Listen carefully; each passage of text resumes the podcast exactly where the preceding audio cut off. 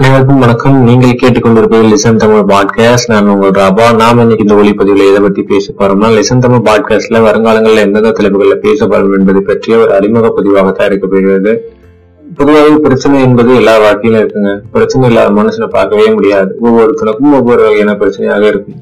ஒருவனுக்கு பிரச்சனையாக இருப்பது மற்றொருவனுக்கு சாதாரணமான விஷயமாக இருக்கும். ஒருவருக்கு சாதாரணமான விஷயமா இருப்பது மற்றொருவருக்கு பிரச்சனையாக இருக்கும். ஆக இங்கே பிரச்சனையை தீர்மானிப்பது ஒரு விஷயம் அல்ல. மாறாக அவர்களுடைய உளவியலே. அந்த உளவியலை மேம்படுத்தக்கூடிய ஒரு தரமாக தான் இந்த லெசன் தமிழ் பாட்காஸ்ட் இருக்க போகிறது. முதலாவதா இந்த லெசன் தமிழ் பாட்காஸ்ட்ல பத்தி பார்க்க போறோம்னா வல்லுவன் பார்வைன்ற ஒரு எபிசோடு பார்க்க போறோம்.